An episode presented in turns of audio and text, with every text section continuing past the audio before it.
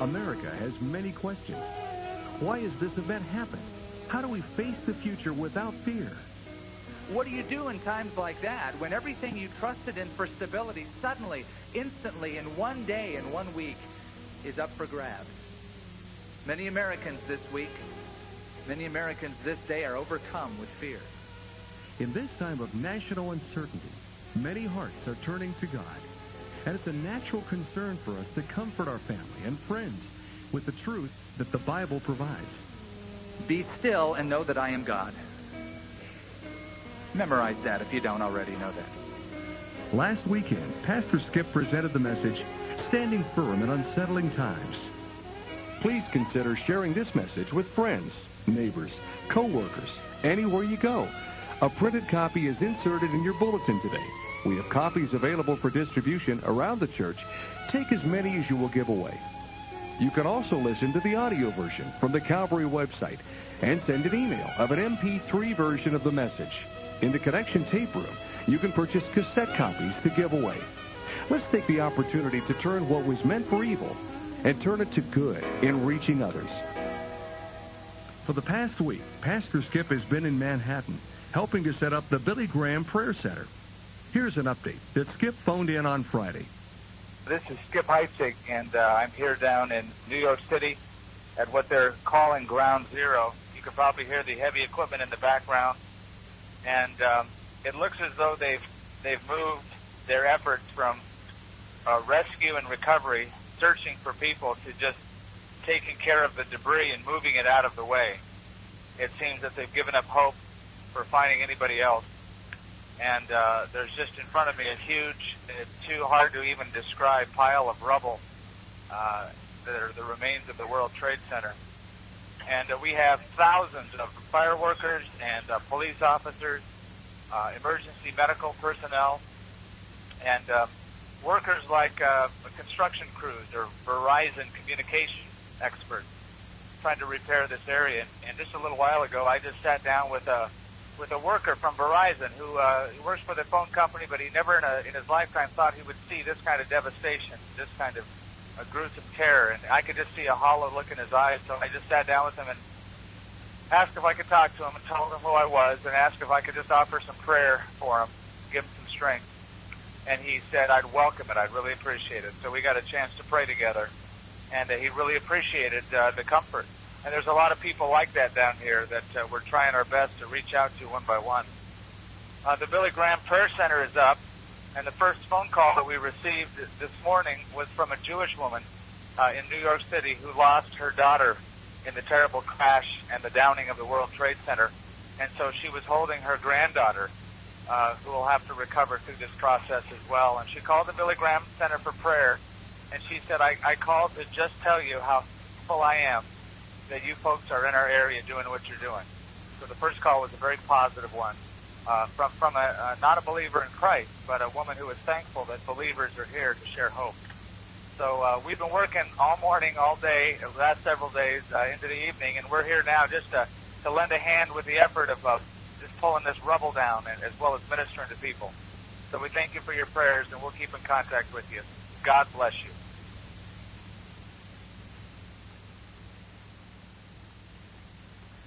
Good morning. For those of you that don't know me, my name's Lenya. I'm Skip's wife. And uh, I have the privilege this morning of greeting you in his name with a holy kiss. So, mwah, from my husband. Thank you.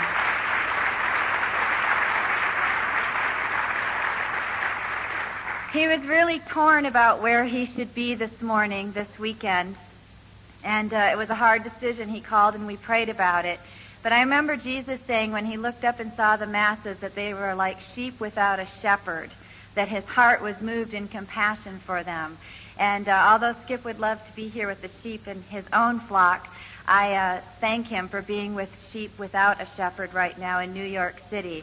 You know, Jesus said he would leave the 99 to go tend for the one that had strayed away. So please forgive him that he has left the 99 to be with the ones that uh, are having grief. In fact, I just applaud the vision that the Lord gave Franklin Graham uh, during this crisis. He woke us up one morning and said he'd been really praying and, and felt that the what New York City needed right now were pastors. You know, pastors are a little different than evangelists. Evangelism's always good. We're always to go into the, uh, the world and preach the gospel. But pastors lead sheep to green pastures and to still waters that restore their souls.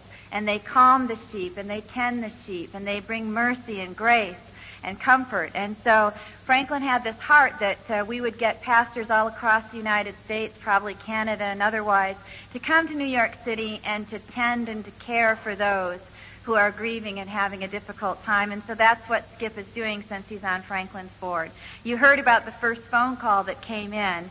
Uh, Skip called me yesterday and said that they trained 60 people yesterday for this effort. They were training 27 additional people today and approximately 30 more tomorrow. So lots of people are coming for this effort. They have eight phones and they're carried on a four hour shift because the counselors on these phones really can't take much more than four hours on the phone. They've sent out 10,000 flyers as well as had a couple of ads in the newspaper to let people know that there are pastors there who will pray and comfort them. He also told me a couple things about Ground Zero and uh, Union Square, and I thought I'd pass those along with you. He and Gino Geraci, his lifelong friend and pastor from Denver, Colorado, um, got to pray with the elite team of emergency workers from Alaska who do body recovery. And they have these highly sensitive uh, mechanical devices that detect rare gases in the air. Uh, the gases that they uh, detect um, would be the microbes that um, consume human flesh. So it's a hard job that they have. And, and some of the bodies are so deep in the rubble they can flag the spot and then have to move on to someplace else and they could pray with them. This team was encouraged though, even though they were there and asking for prayer. They had gone to Turkey after the earthquake and found a 12 year old girl alive in the rubble of a seven story building nine days after the earthquake. So they were continuing to seek and to look. They also met a chaplain from Texas who took them into uh, the U.S. Customs building that had been destroyed. It was a part of a network of buildings with a courtyard in the middle. And they took them at ground zero to this spot because there in the gutted, blown out courtyard, jutting up from the earth, a huge piece of iron I-beam had fallen into the earth into the shape of a rugged cross. And so they had taken them in there just to observe this. While they were there, a fireman came with another group of people, and apparently it was the fireman who had discovered this rugged cross. And he told them that the day before he had been digging and recovering for bodies and he was depressed. It was getting to him and he looked up and he saw that cross and it brought him peace and comfort. Others began gathering, FBI agents. And uh, this uh, New York fireman says, I'm going to go in there, I'm going to take that cross out of there, and I'm going to make a memorial out of it so everybody will know and of course, an FBI agent standing there. You don't really, you can't go in there and take things out. He says, I don't care who hears me. You know, I want people to know about the cross. It was just a, a beautiful time. Also, Gino and Skip got to go to Union Square where they met a firefighter named Steve from Cincinnati, Ohio. He arrived there on Wednesday and had worked 30 hours straight that he was determined to take the flag from his defi- fire department down to Union Square, where you've seen candles and pictures and flowers and people just making memorials for those who had passed. And he really wanted to put his flag on a statue of George Washington. So Skip and Gino got up and helped him drape this flag across the statue of George Washington. And they said everybody in attendance just, you know, broke into applause and cheering. So anyway, um, he should be home soon. And thank you for your prayers. But I did want you to know there are boxes at the exits that are marked for the New York Relief Fund. And normally we don't take an offering or really even mention it, but these aren't normal times, are they? And there are so many that could use our help, and so it seems like the Christian thing to respond to that. And you could respond two ways, spiritually or physically to the needs. That's what the Good Samaritan did. Took care of the physical needs, bound up the wounds, as well as the spiritual needs. So if God lays on your heart, if you would like to write a check or put money in there, you could write a check to Samaritan's Purse and put New York Relief Effort. And Samaritan's Purse will make sure pastors continue to be there to minister to the spiritual needs of the flock. Or you could make it to the Red Cross, who are taking care of the physical needs. Um, I mentioned this on the radio Wednesday with an update from Skip, and a lady woke up in the middle of the night from our congregation. God had just put it on her heart. And since then, she has been calling friends and family members and businesses and has handed me a check for over $2,000 for the effort. So, um,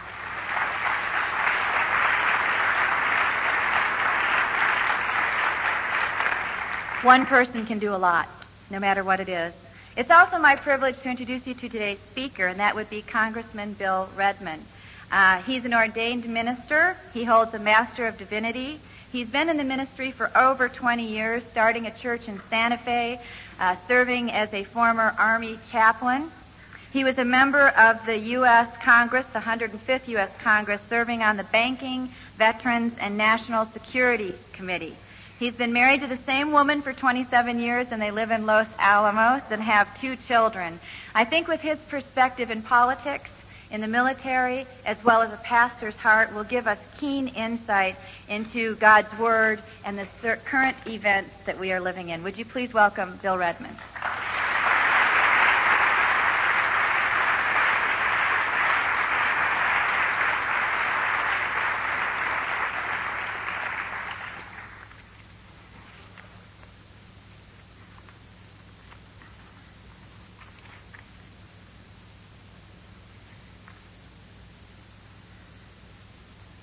Fear not, I am with thee. O be not dismayed, for I am thy God. I will still give thee aid. I'll strengthen thee, help thee, and cause thee to stand upheld by my righteous, omnipotent hand. How firm a foundation, ye saints of the Lord, is laid for your faith in his excellent word. What more could he say? Than to you he has said. What more could he say than to you he has said? To you, whom to Jesus for refuge has fled. That soul that on Jesus that leans for repose, I will not, I will not desert to his foes that so though all hell should endeavor to shake, I'll never, no never, no never forsake. So many of the hymns that we sing reflect our heart, our feelings for God. I ask that we sing this one this morning because this is a hymn that reflects God's heart for us. America's age of innocence is indeed over. America will never be the same. Our freedom, our safety, our protection, all have been penetrated and still remain threatened. We come today here with heavy hearts, seeking the Creator, the Sustainer, the Redeemer, and the Consummator of the universe for comfort and hope and direction. And so we turn to hymns and passages in the scripture. Hymns like How Firm a Foundation, Psalms like Psalm 46. When it seems that every foundation under us is shattered and there's nothing stable.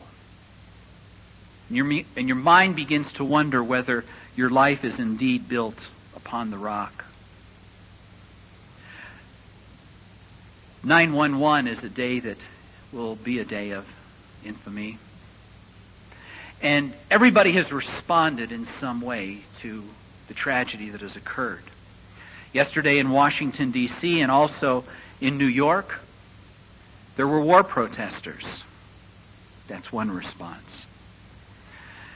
There have been others that have responded. The Conference of Catholic Bishops and Council of Muslims in the United States, they have issued a joint letter calling for unity among all ethnic groups, calling for assistance, to the vic- assistance for the vict- victims, calling for us to join in the government in pursuit of justice, calling for us to act with restraint and respect for civilian lives, calling upon us to, to condemn hate crimes, but above all, calling upon us to pray for peace. Over the weekend, there were also concerts across the nation, benefit concerts. That's another way to respond. Lawyers have responded. They've issued subpoenas. I'm not sure that's the correct Christian response. Even the other night on television, uh, Bianca Jagger, Mick Jagger's former wife, was responding and calling for accountability. And the interviewer asked her, well, how would we go about getting this accountability? She had no clue. The reason she had no clue is that she has a, a worldview and a faith system that does not have a category for justice. We'll talk about that in a moment been a lot of flag buying and flag waving, and that's a response. Our flag has been posted on our house, and we light it even at night. We've never done that before. Jay Leno has had Arnold Schwarzenegger on his show waving the flag, signing Jay's Harley Davidson that he's going to auction off to the highest bidder, and the, the money is going to go for the, uh, um, the families of the victims jail, run out by another Harley. But you see, everybody is responding to the crisis. But you see, you and I, we must remember that the Apostle Paul in his letter to the Philippian church reminds us that we're different from other people. We bear the name of Christ, and because we bear the name of Christ, because we hold up the cross of Christ, we have a dual citizenship. We have a citizenship in heaven, and we have a citizenship on earth. We happen to be Americans. This is where our citizenship on earth is. But he reminds us that it is always our citizenship in heaven that is the criteria by which we evaluate our citizenship on earth. Is our citizenship in heaven that always comes first. And so it's imperative for the Christian to respond with a Christian worldview, from a Christian perspective, because if Jesus is Lord, He's Lord of all. Positrons, mesons, black holes, dense matter, the genetic code, governments. Isaiah says that He raises up nations and He brings them down. The nations are but as dust in the balance. If this is true, and He's Lord of all, we need to be perceptive as to what Jesus would have us do in this circumstance. Not that threatening our security is the only time we should be asking, what would Jesus do? Because when we're washed in the blood of the Lamb and we become sanctified in Christ, we become, as his people, that, that, that shining light, that stinging salt that transforms the culture in which we live. God has called us to do that. Paul tells us in Romans that the whole creation groans to see the salvation as it's worked out through the sons and the daughters of God. The whole creation groans and is waiting to see what the body of Christ will do. So how do we respond? Well, one response is like my favorite philosopher, Tevye from Fiddler on the Roof. Tevye says that um, an eye for an eye and a tooth for a tooth, that's biblical. He says it's a very quick way to a blind and toothless world. We need to remember that when the Holy Spirit revealed the concept of an eye for an eye, tooth for a tooth, it was never required that we take our pound of flesh. It was put there so that we knew the limits of the retribution because our souls are evil and we would dare go beyond that which is just. And it was a reminder of our own sinfulness in an attempt to bring about justice. Now, there are two views that are out there basically that we can choose. Very simple. One view shows its way in many forms. The other view always shows its way one, itself in one way. The first is a worldview that says that there is a God. The second is a worldview that says that there is no God. The first view that says that there is a God will issue in a culture where life is sacred and freedom will flow. The other is a culture that says there is no God, the government's in charge. We had a hundred years of that in the 20th century. Millions of people went to their graves seeking a utopia that says that there is no God or God is dead and man is the only thing, that man is the measure of all things, of what's right and what's wrong.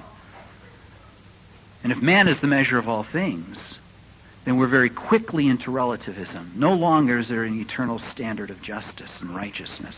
No longer is there eternal ruler by which the behavior of all human beings, ruler and pauper alike, are measured. That's gone.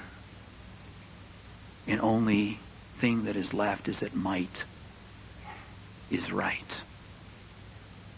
And so seeking those cultures where man is the center and man is the measure and government is the ultimate. Those cultures were dark and devastating and led to death.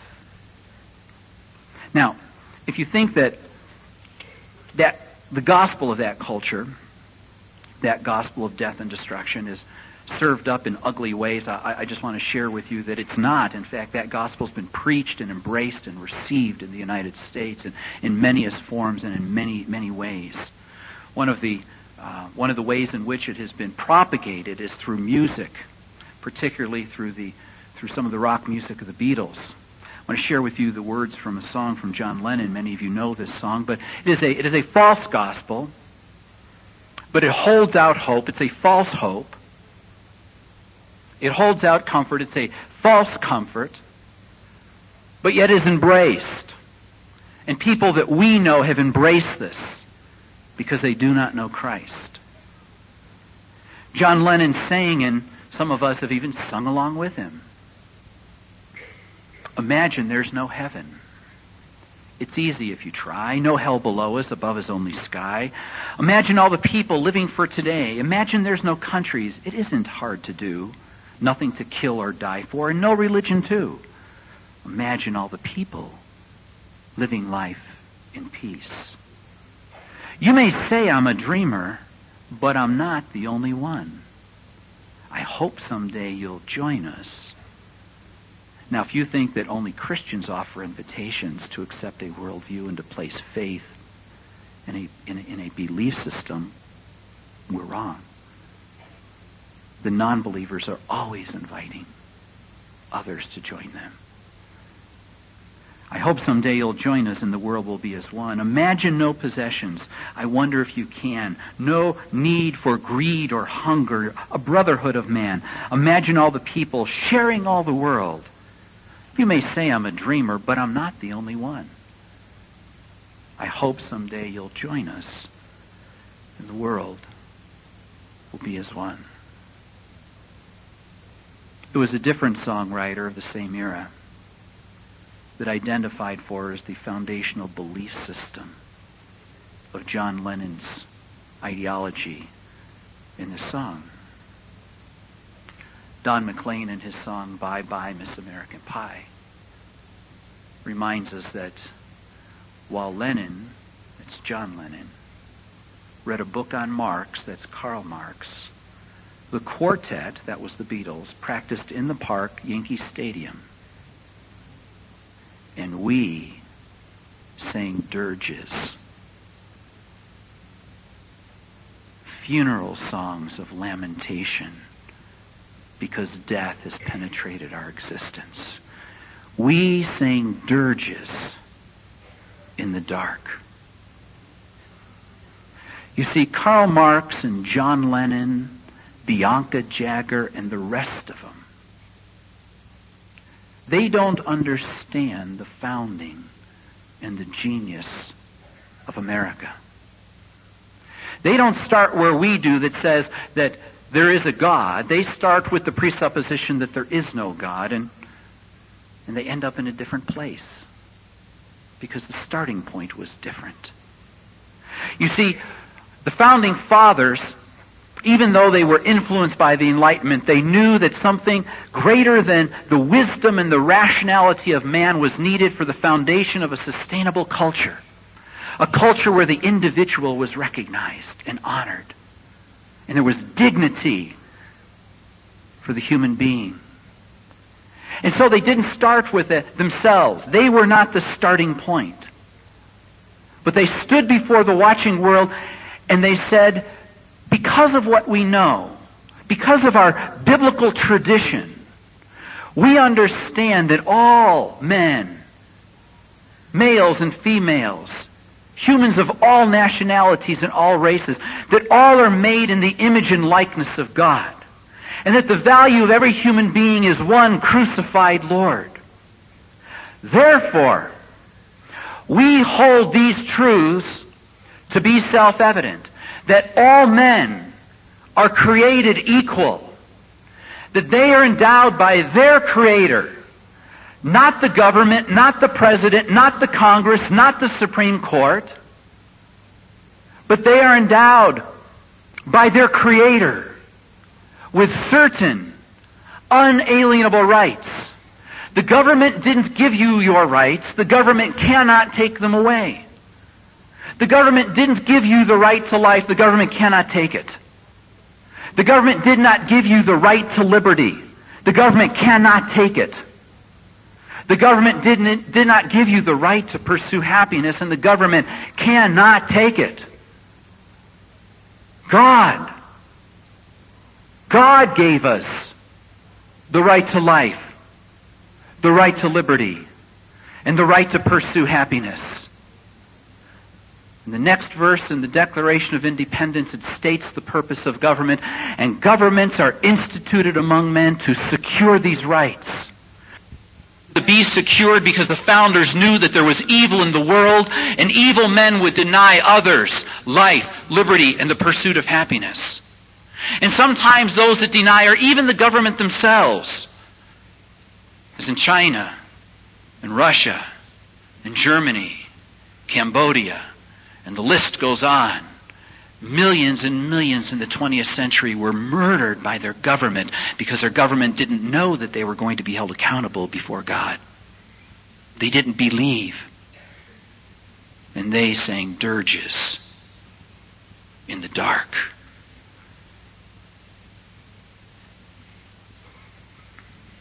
So the founders knew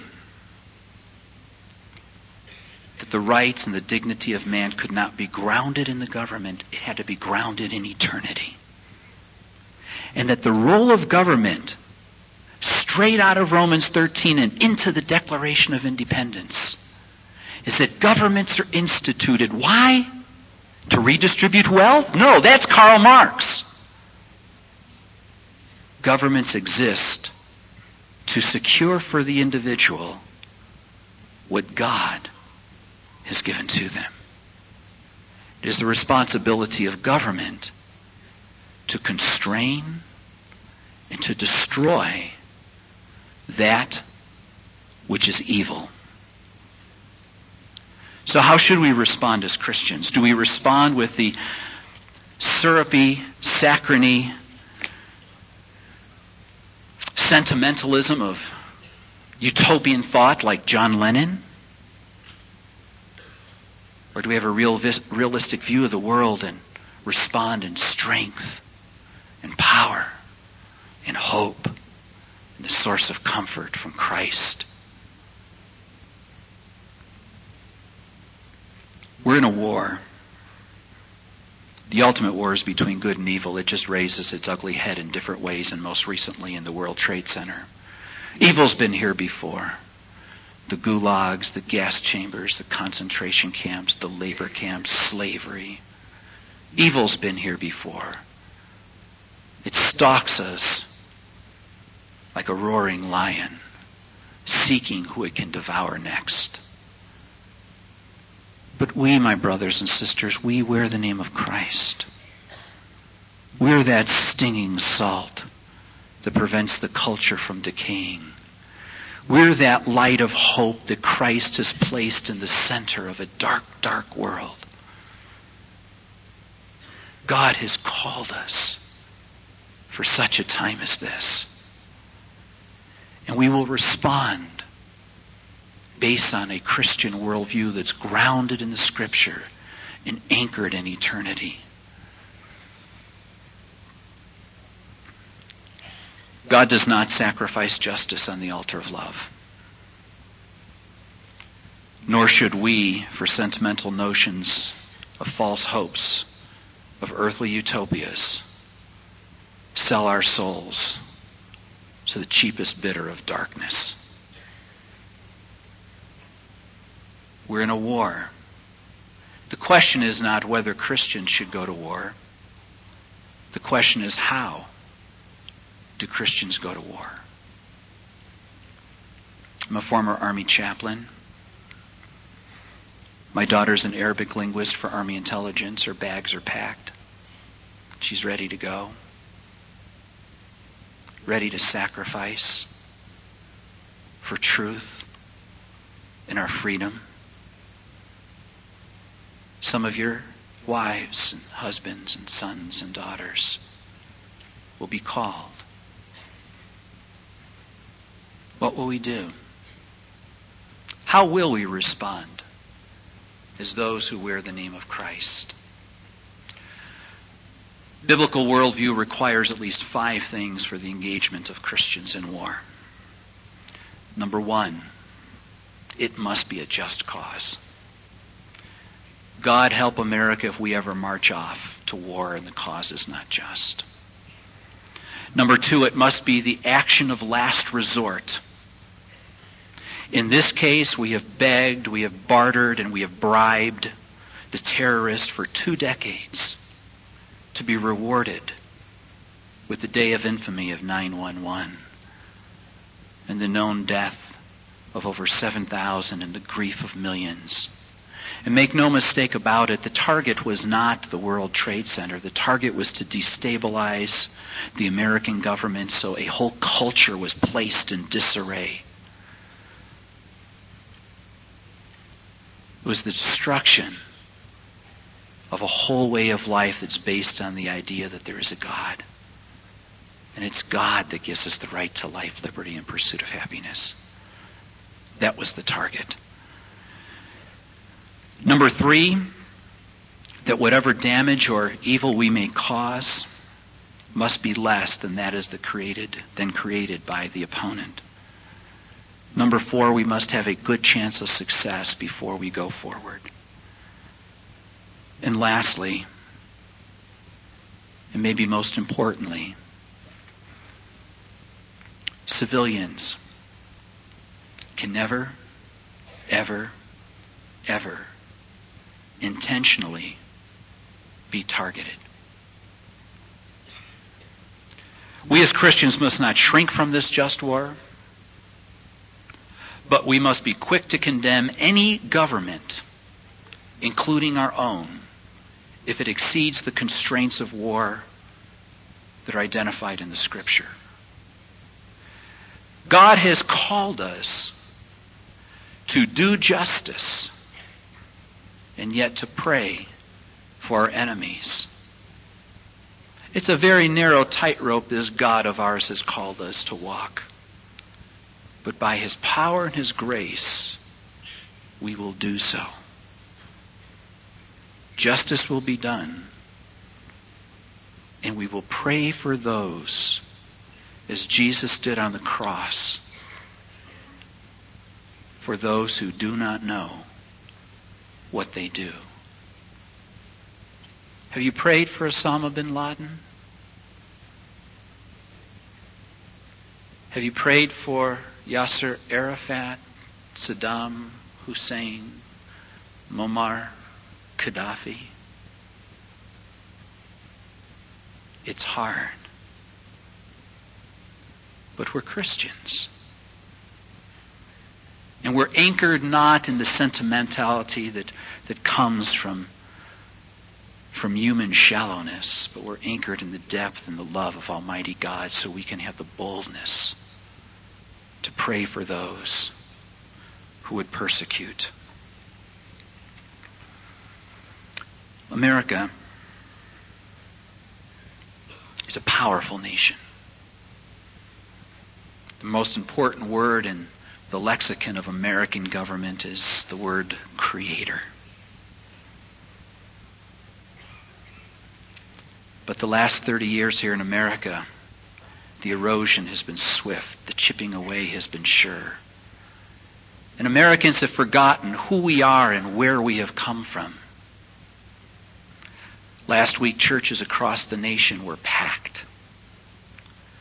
But I want to remind you that before the Berlin Wall came down, when the uprising was starting in Poland, over 80% of the Polish population was in church every Sunday, praying to God for deliverance from the communist foot that was stepping on their neck.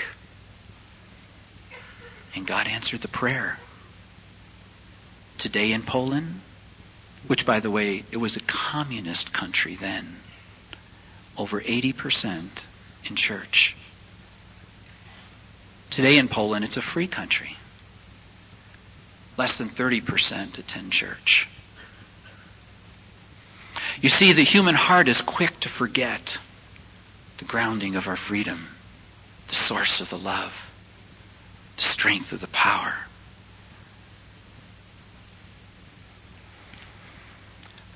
We're a great nation, but never forget why we are great. It is we are not great in and of ourselves. Alexis de Tocqueville in the 1830s, Frenchman, came to the United States. And he wanted to know why America, what made America great? What, what was it that made America stand out? We were only a very young nation, but yet we were strong and powerful. We hadn't even become a world power yet. Alexis de Tocqueville came and he studied, he traveled, and he observed the American people. And in conclusion, in answering the question as to why America is great, a question that every single one here should be asking today and making sure that you leave here today with the answer in your heart and on your lips, ready to give a defense for the hope that's within you. Alexis de Tocqueville said this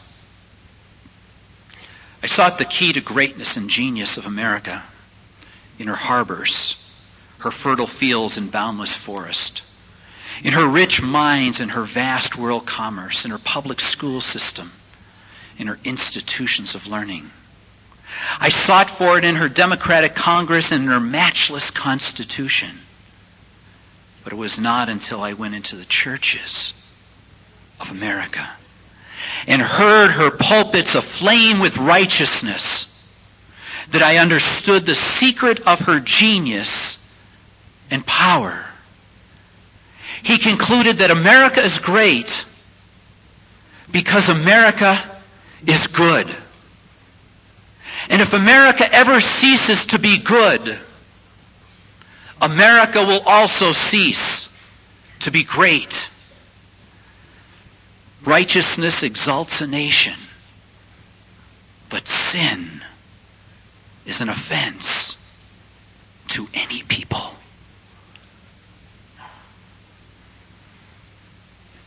Our founders understood this, and that's why they grounded our culture with the presupposition of a creator.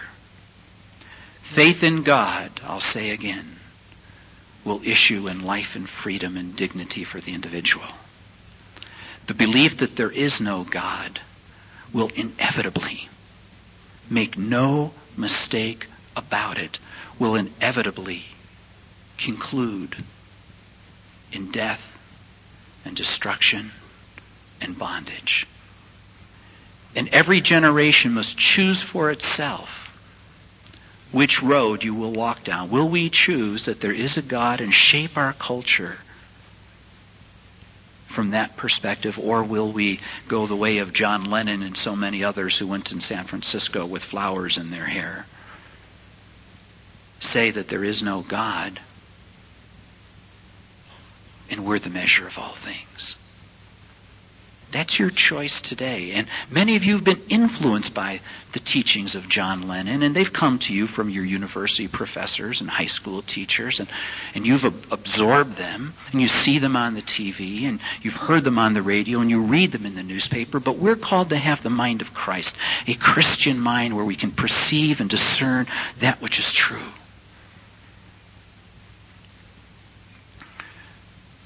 Francis Scott Key experienced something that I pray that you and I will never have to experience. As all, all of you know, Francis Scott Key is the author of our national anthem, and, and, and that song didn't come about because they ran a contest, and, and you, you write the words, and, and uh, uh, you know the, there's a committee that makes a judgment as to which one will be chosen. And, and, and by the way, the, the national anthem does not start or does not end with the words "play ball."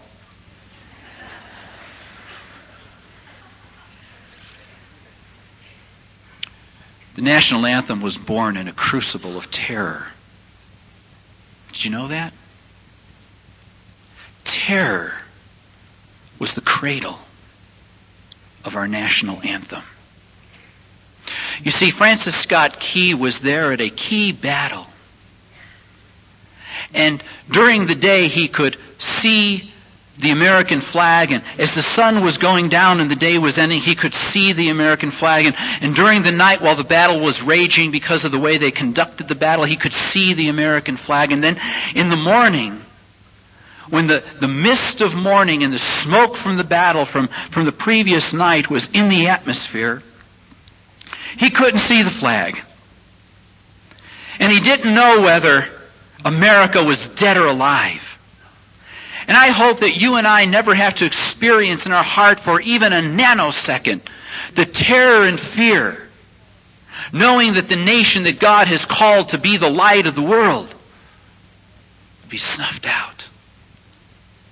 How dark, dark, dark that day will be.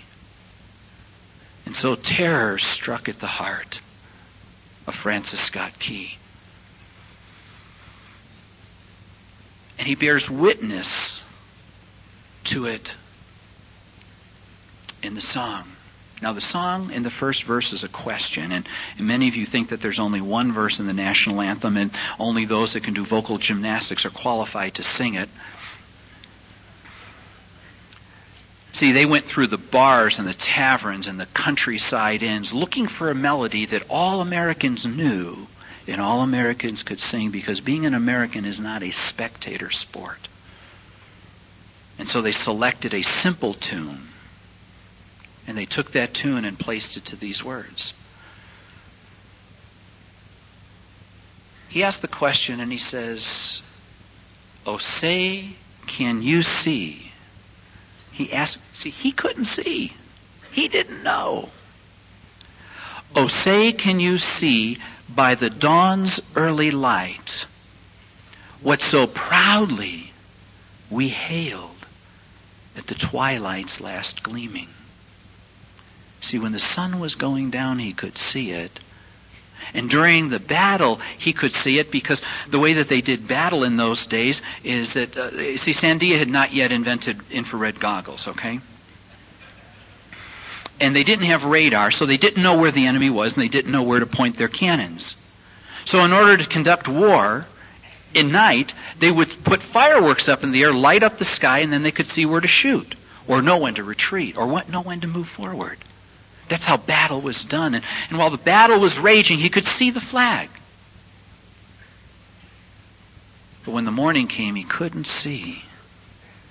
And terror struck his heart because for however long it was, he thought that maybe America had been thrown on the trash heap of history. The hopes and the aspirations of a free people.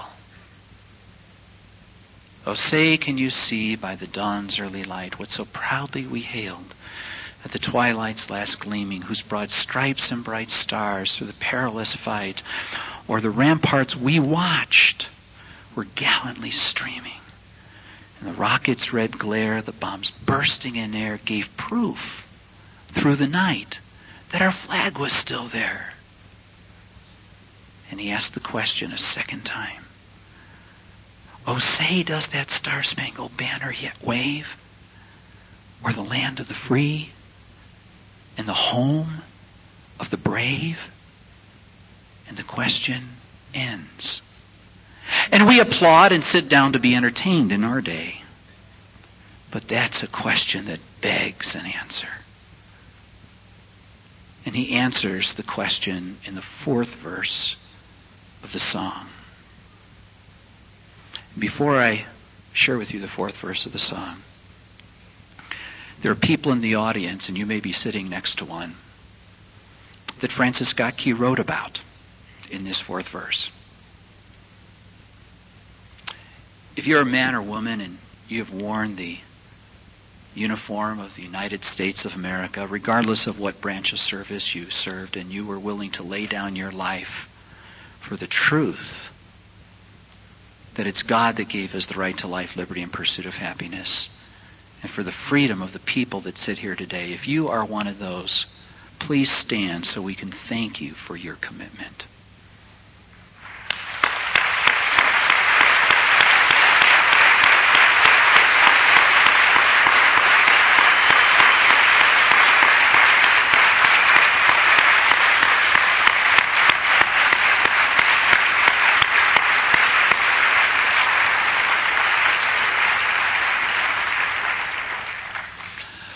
Oh, thus be it ever when free men shall stand between their loved homes and the war's desolation, blessed with victory and peace.